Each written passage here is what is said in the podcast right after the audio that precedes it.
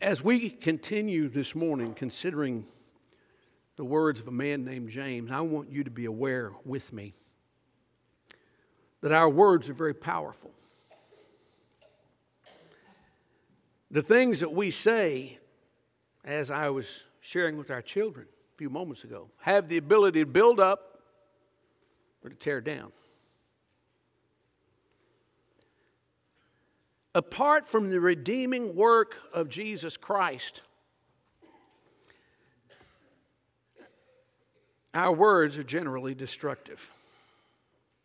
What I mean by that is we need wisdom that comes down from above into our lives in order for our lips, our tongues, our mouths, our words to become positive in their impact. And I'm going to say some things this morning that are going to be uncomfortable. They're uncomfortable for me. They were uncomfortable for me as I was studying and preparing. But one of the things I want to say right at the very outset is this. You need to understand, I need to understand, we all need to understand that our words give a glimpse into the condition and the state of our heart in relationship to Jesus Christ. There are a lot of places in Scripture that talk about words. But James devotes an entire chapter to controlling our tongues and the impact of our speech. Jesus talked about it in Matthew chapter twelve. We'll see that a little while later.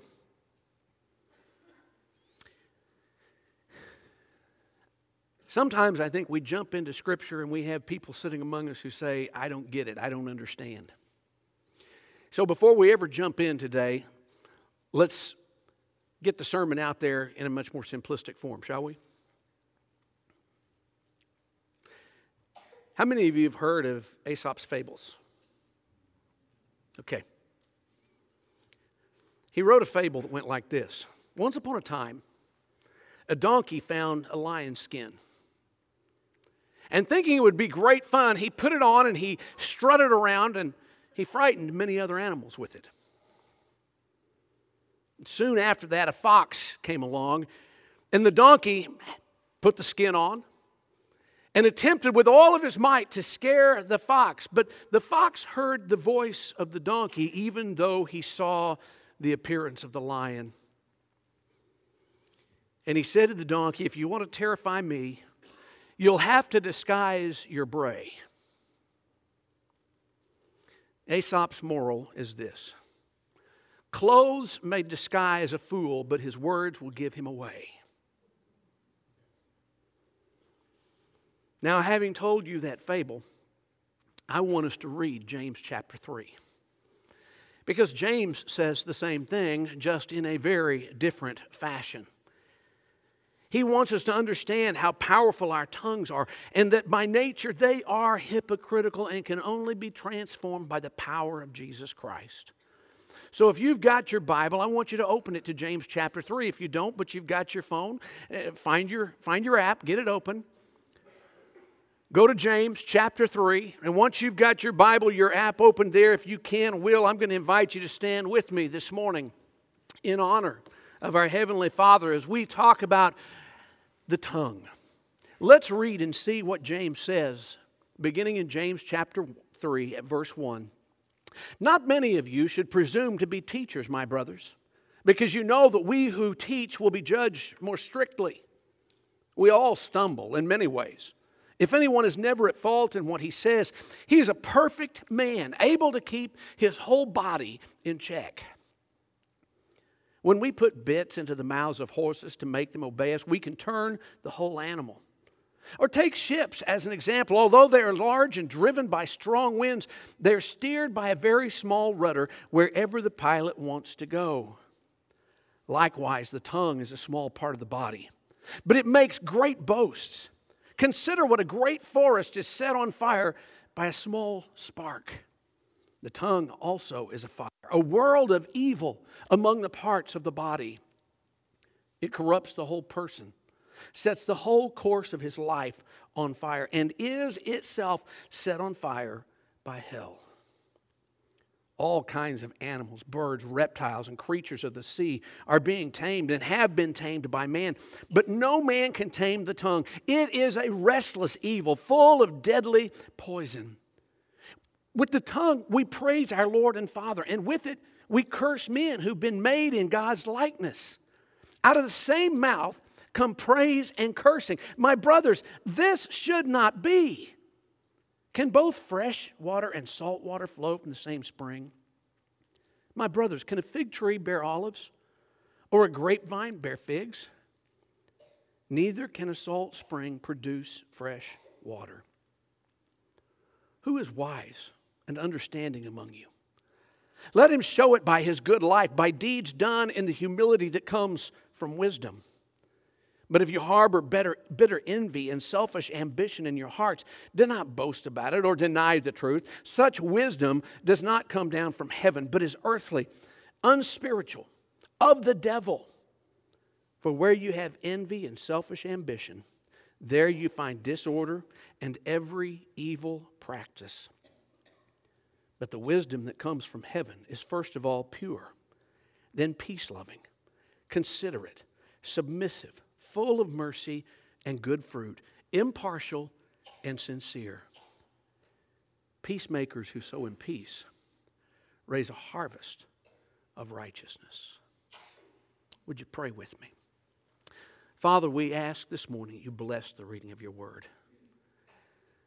And Lord, I pray that now you would each one, help each one of us to close out the distractions around us, and to allow your Holy Spirit and the piercing light of your word to penetrate into the core of our beings, that we might see the truth, that we might understand our need for you, and that we would allow you to do a transforming work in our lives. Father, show us your way now. But we pray and ask this in Jesus' name. And all God's people said, amen. You may be seated. Most people want to be heard. And one of the dangers of that in the church is because people want to be heard. What better way, they think, to be heard as a believer than to be a teacher of the gospel? James starts off his writings at the very outset saying, whoa, just a minute. Don't put yourself out there unless you think you're really ready to handle it. Let God reveal to you whether or not you truly are ready to handle it, because you need to understand that those who teach are going to be held to a higher standard. They're, they're going to be judged more strictly. That's one reason why I always approach this pulpit with a sense of fear.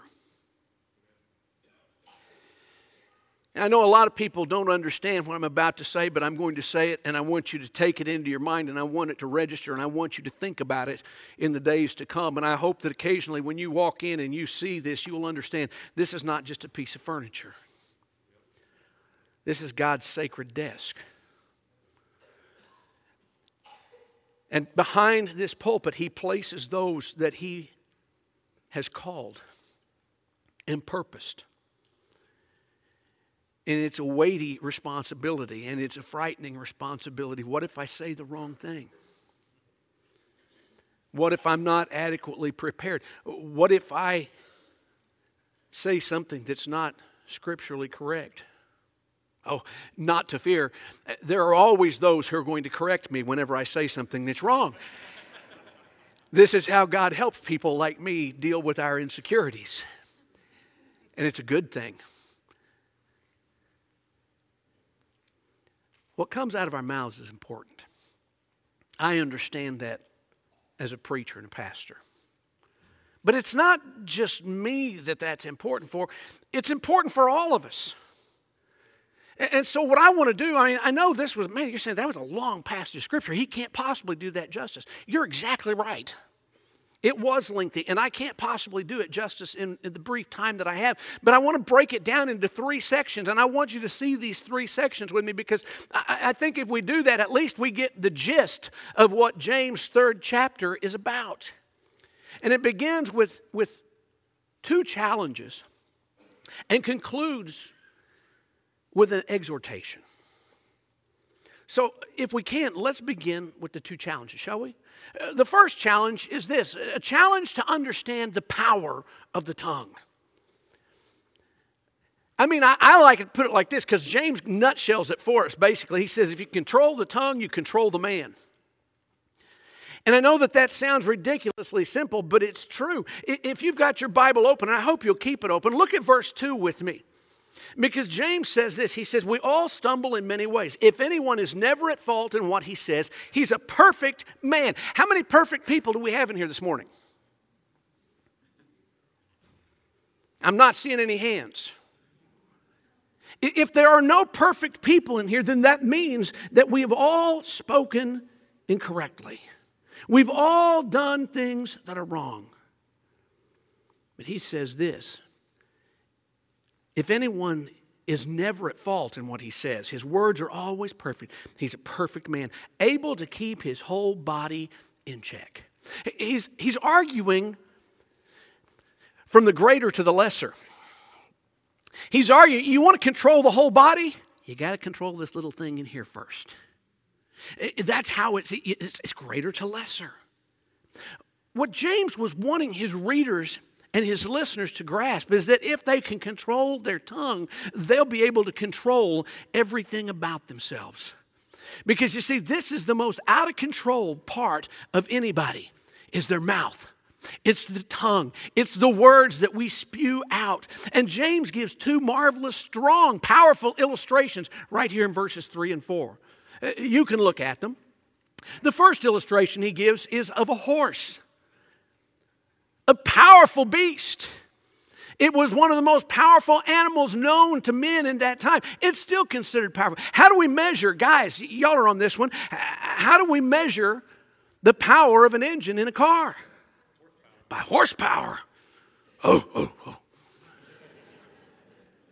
We understand the strength of this beast. And here James says, but you know, we just put a little bit in its mouth, and all of a sudden we have complete control over this beast. We control it with just a, a bit. And he says, look, if you don't understand this horse thing, if you haven't been around animals, surely you've seen pictures or paintings, or you've gone down to the seashore and you've seen those mighty ships sailing across the waters. They're massive. Driven by the wind, driven by the waves, and in today's culture, driven by engines, but controlled by a little rudder. The rudder is so small in comparison to the ship. In fact, if you're not in the proper place, you won't even see it. I mean, it, most of it's under the water, concealed. It, you're not even going to see it or be aware of it, but by that little rudder, the pilot of that ship, the captain of that ship, is able to turn it wherever he wants it to go, to navigate it and direct it so that it goes where it needs to go. You see, by little things, big things are controlled. James is saying that because he wants to under, us to understand this little thing in our mouth, our tongue, can control our entire body. It sets our direction. It charts our course. It moves us in a positive direction or in a negative direction. And I want you to know something this morning, my friends. I want you to hear me very clearly. An out-of-control tongue can cause outrageous damage. Our culture is aflutter with that right now. Our society is on fire, if you want to put it in those terms. It is burning down right now because people have forgotten the power of their words. In one careless moment, an out-of-control tongue can speak words that do damage that may take years to be undone. Or they may speak words that will never, never be undone. You see, one of the bad things about the words that come off of our tongue, once they're out there, you can't take them back. And you can say, well, I didn't mean it. That doesn't take it back. You can say, I was wrong. I, I, I didn't, it, that, I just didn't express myself well. That doesn't take it back. And so the damage that is done, it's out there. It's real. James goes on in verses five and six, and he talks about our words being, our tongue being like a wildfire. We say things, it just sets off a spark, and things begin to, listen, p- words can be positive too, Before you get all down in the mouth, understand words can be positive. They can encourage, they can strengthen, they can build up, but at the same time, they can be negative and angry and harsh, and they can tear down. So what do my words do? Your words reveal the condition of your heart. I, I know a lot of people say, well, that's not true. I said something and I didn't mean it. That's not really what's in my heart. Okay, if you won't believe me, can I ask you a question? Will you believe Jesus? That was kind of weak. I'm thinking some of y'all really don't want to know what he has to say about it because maybe you're not going to like it. If you won't believe me, I pray that you will believe what Jesus says, because here it is in Matthew chapter twelve and verse thirty-four. For you note takers, jot this one down, Matthew twelve, thirty-four. Jesus said, out of the overflow of the heart, the mouth speaks. You want to know what's in somebody's heart? Listen to what they got to say. They may cover it, they may camouflage it, they may do all kinds, but eventually it's going to come out. You know, I, I was reading this passage. I was putting these thoughts together in my mind. I thought, man, you know, if I stop preaching right here, this is a miserable message. The tongue is a deadly poison. No man can control it or stop it. But thankfully, that's not the end of the message. We're not left to ourselves. So let me throw at you a second challenge. The second challenge is this, that we need to understand the hypocrisy of the tongue. Hypocrisy. Listen, you don't have to have been in church all your life to think to yourself, that's not a good word. Hypocrisy, hypocrite, hypocritical. Uh, let, let's just very quickly, because I know most of you know this, but maybe some of you don't. Hypokritos, the Greek word, where does it come from? Other than the Greek language. Thank you. It's from the theater. It's from the theater. You see, in the ancient theater, an actor would not just play one role in the production. They would play multiple roles, usually at least two. And they would have two masks. They would have one mask that showed them as a smiling, happy character, and they would play their role behind that. But at some other point in the play, they would throw up a sad, mean, ugly mask, and they would be someone different. They were a person with two faces. They were two-faced. They were hypocrites. That was a word for actor. Hypocrite. Hypocrite has come to be something totally different in our culture. Same meaning, but applied a little bit differently in life. Someone who's two-faced. Someone who may some, say one thing to your face, but whenever they're away from you, they're going to say something different. They're going to be kind to you in front of you, but they're going to be mean to you whenever you're not around. They're two-faced. They're hypocritical. Well, do you know what? James says we've all got a problem with our tongue. Doesn't matter who you are, your tongue is a hypocrite. Sorry if that shreds your day. Just want to get the facts out there for you. Verses nine through twelve, he talks about this very thing. He, he says, look, with the tongue we praise our Lord and Father, and with it we curse men who've been made in God's likeness. Out of the same mouth come praise and cursing. My brothers, this should not be. Our hearts ought to be tuned to such a place with the Lord that out of our mouths come praise and praise and praise. But it doesn't always work that way. In fact, until the tongue and the person to whom it is connected experience redemption at the hand of Jesus Christ, that tongue is going to be a problem maker. Continual and continuous. You see, reality is, even for those of us who have been redeemed, even those of us who are Christians, we still have a problem sometimes keeping this tongue in check, don't we? Thank you for that amen. The rest of you, y'all need to get with the program here.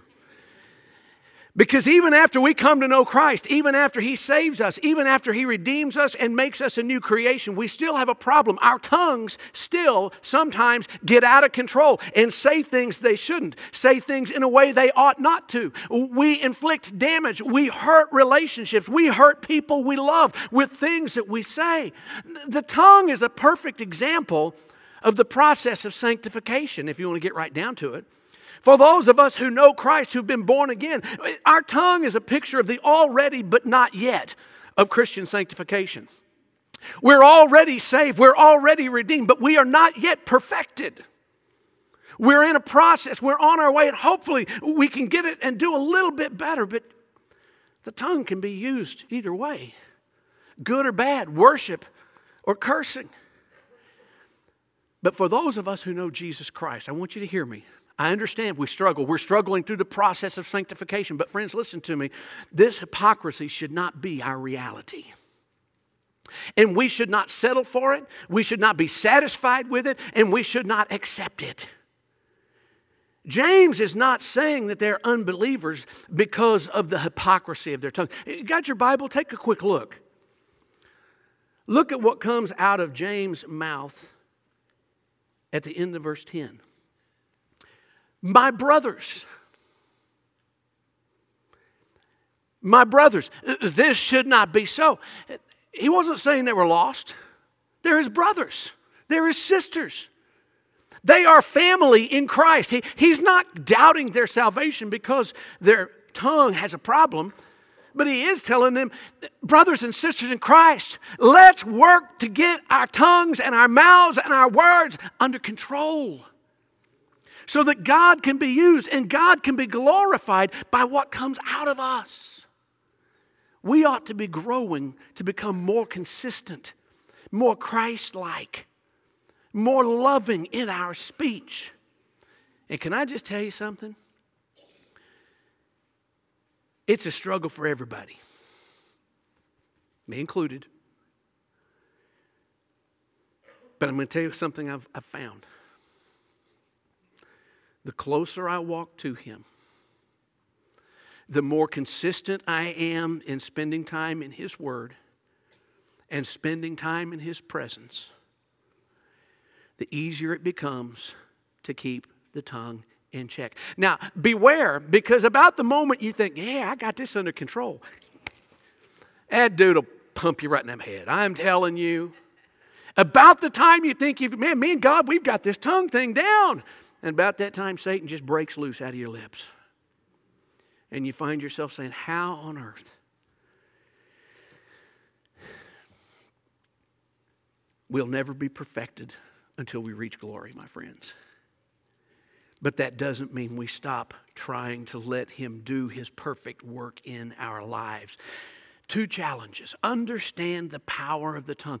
Don't ever doubt the power of the words that come out of your mouth. They can do great things and they can do great harm. And understand the hypocrisy of your tongue. That's what we're working to bring into check. But finally, here's the word of, of encouragement, of exhortation. We must acknowledge the source of our tongue's redemption.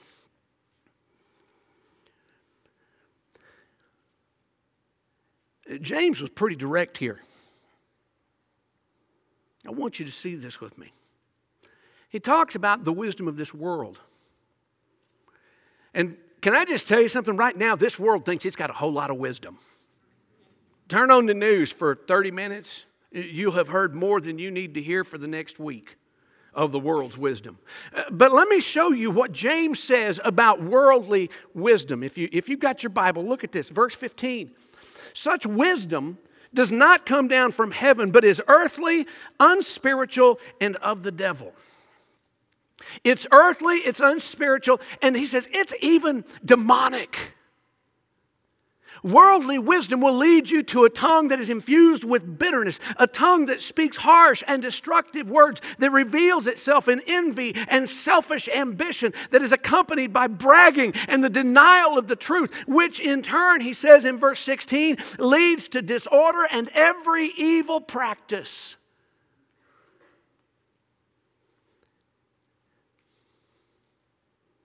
And let me give you the bad news. Because we are part of a fallen race of people,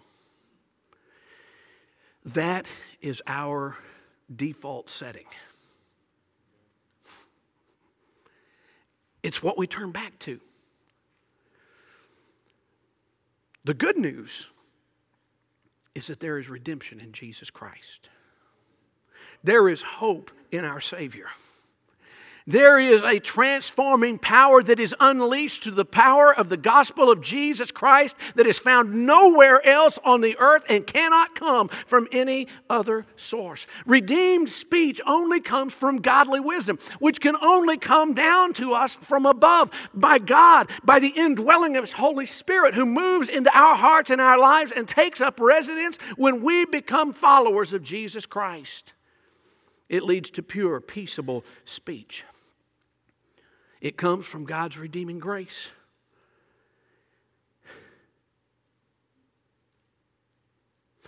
Where our speech and our wisdom are worldly, we see the earthly, unspiritual, demonic that is unleashed by what we say and what we do, because our actions will follow our words. But if our speech reveals wisdom, purity, peace that comes from God, something, something from above has taken root in us, and it's spreading throughout our lives. That's why James concludes saying, peacemakers who sow in peace raise a harvest of righteousness.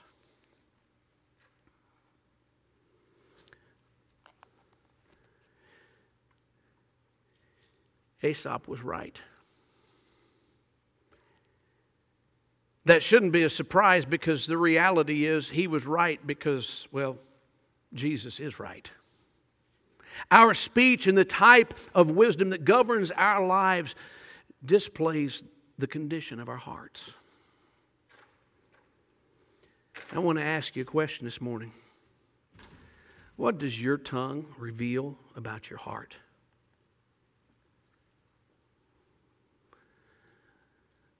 Does your speech reflect Christ in you?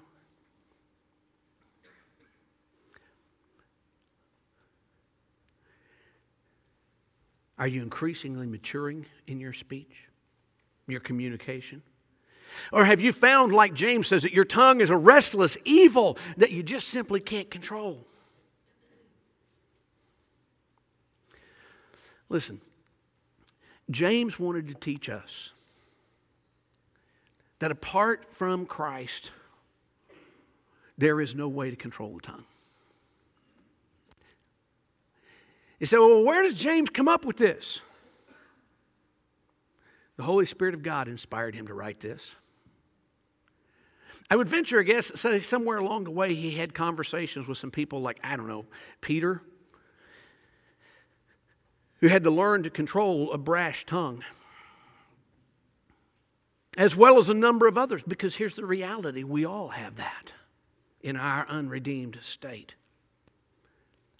Redeemed speech, redeemed wisdom comes only from one source. You know what that is? The Redeemer. You're not going to have that apart from Jesus Christ. So here's the reality. If we want our words to be encouraging, if we want our conversations to build up, if we want what we have to say to make a positive impact in the lives of those we love, those we work with, those who are near to us, those who are dear to us, we must cast ourselves daily on the mercy of the Redeemer and pray that He will continue His work of overthrowing this demonic little organ inside of our heads called the tongue, so that what we say can encourage and build up and show love, rather than discourage, tear down, and build up bitterness. Now, there's probably somebody sitting here saying, why on earth would he preach this? Thank you. It's in the Word of God. That's my calling. Number two, even those of us who think we've got it under control don't. Number three, Jesus has told us we are to be salt and light in this world, and we are living in a culture, a society that literally has set itself on fire with the power of words, whether they are spoken or written, and they are being cast around on social media and in the news and in the newspapers. And my friends, we need to be salt and light and let our words season the world in which we live and make a difference. Are you doing that? If your answer is no, let me say to you, brothers and sisters, this ought not to be so. There ought to be no question in the minds of those who meet us and hear us speak, whom we belong to.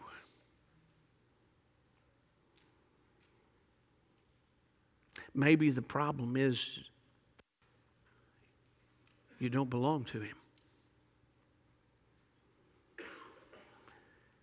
Hear me. The God who created you loves you. And He has a plan and a purpose for your life. But you can never connect to that plan. You can never fulfill that purpose until you become a child of God. Now, I know everybody says, well, we're all children of God. No. Let's just get it square out there. No. We are not all children of God. We are all the creation of God. But you only become a child of God when you are brought into His presence by our Lord Jesus Christ. After He has washed you clean by His shed blood and you have turned to Him in repentance, seeking forgiveness and new life, then you become a child of God. I am a child of God. Many of you are children of God. Some of you have been fooling yourself and others around you for a long time. And perhaps this morning, it's time to throw yourself on the ground before the cross and ask Jesus to do a work in your heart and in your life. He'll do it. You might say to yourself, but what are people going to think about me? If I were to go forward and make that decision today, if, if I were to acknowledge that I was lost and people have known me for years and years and decades and, and they think I'm a Christian, what are they going to think? I have two words for you. Who cares? If you can walk out of here a child of God, redeemed, forgiven, cleansed, made whole by the love of Jesus Christ, who cares what anybody else thinks? Do you need to know Him this morning? If He's calling you, you know that you need to know Him. That's Him calling, by the way. You're not going to figure that out on your own. That's going to be the Spirit of God drawing you. In a moment, when we stand and begin to sing, would you just come and tell me, I, I need that relationship. I won't embarrass you or put you on the spot, but I'd love to share with you today how you can become a child of God. I'll just show you from the Word of God. It's not me doing it, it's Him doing it. Brothers and sisters, what's coming out of our mouths? Are our hearts right?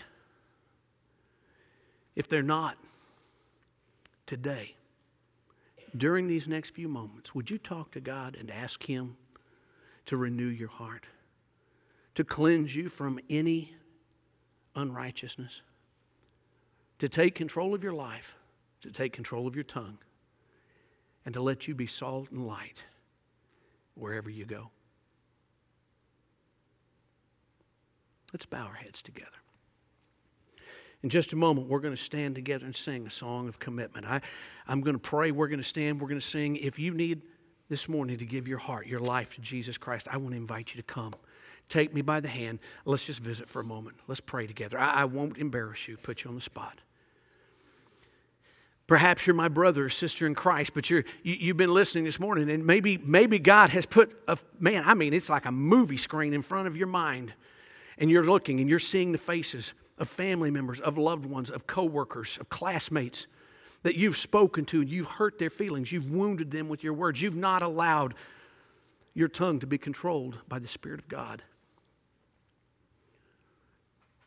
Perhaps you need to make that right with the Master this morning. Maybe you need to take steps to make that right with that person today or tomorrow when you see them.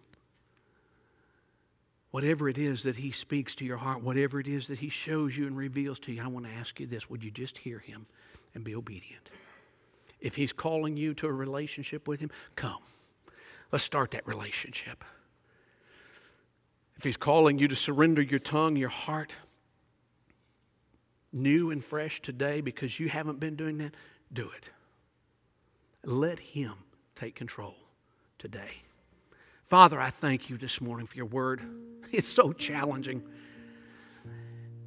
Lord, when I open it and I read these words, it's not that it's pointing at somebody else. It's all pointing at me.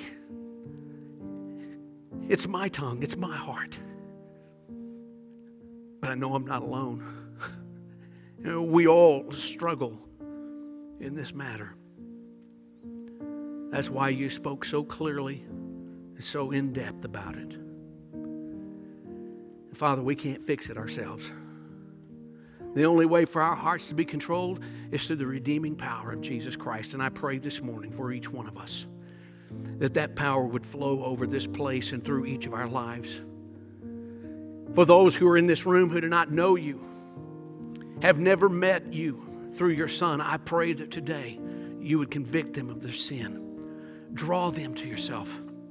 Help them to understand that there is hope in Jesus. There is cleansing through salvation that comes only from him. That he is the way, the truth, and the life.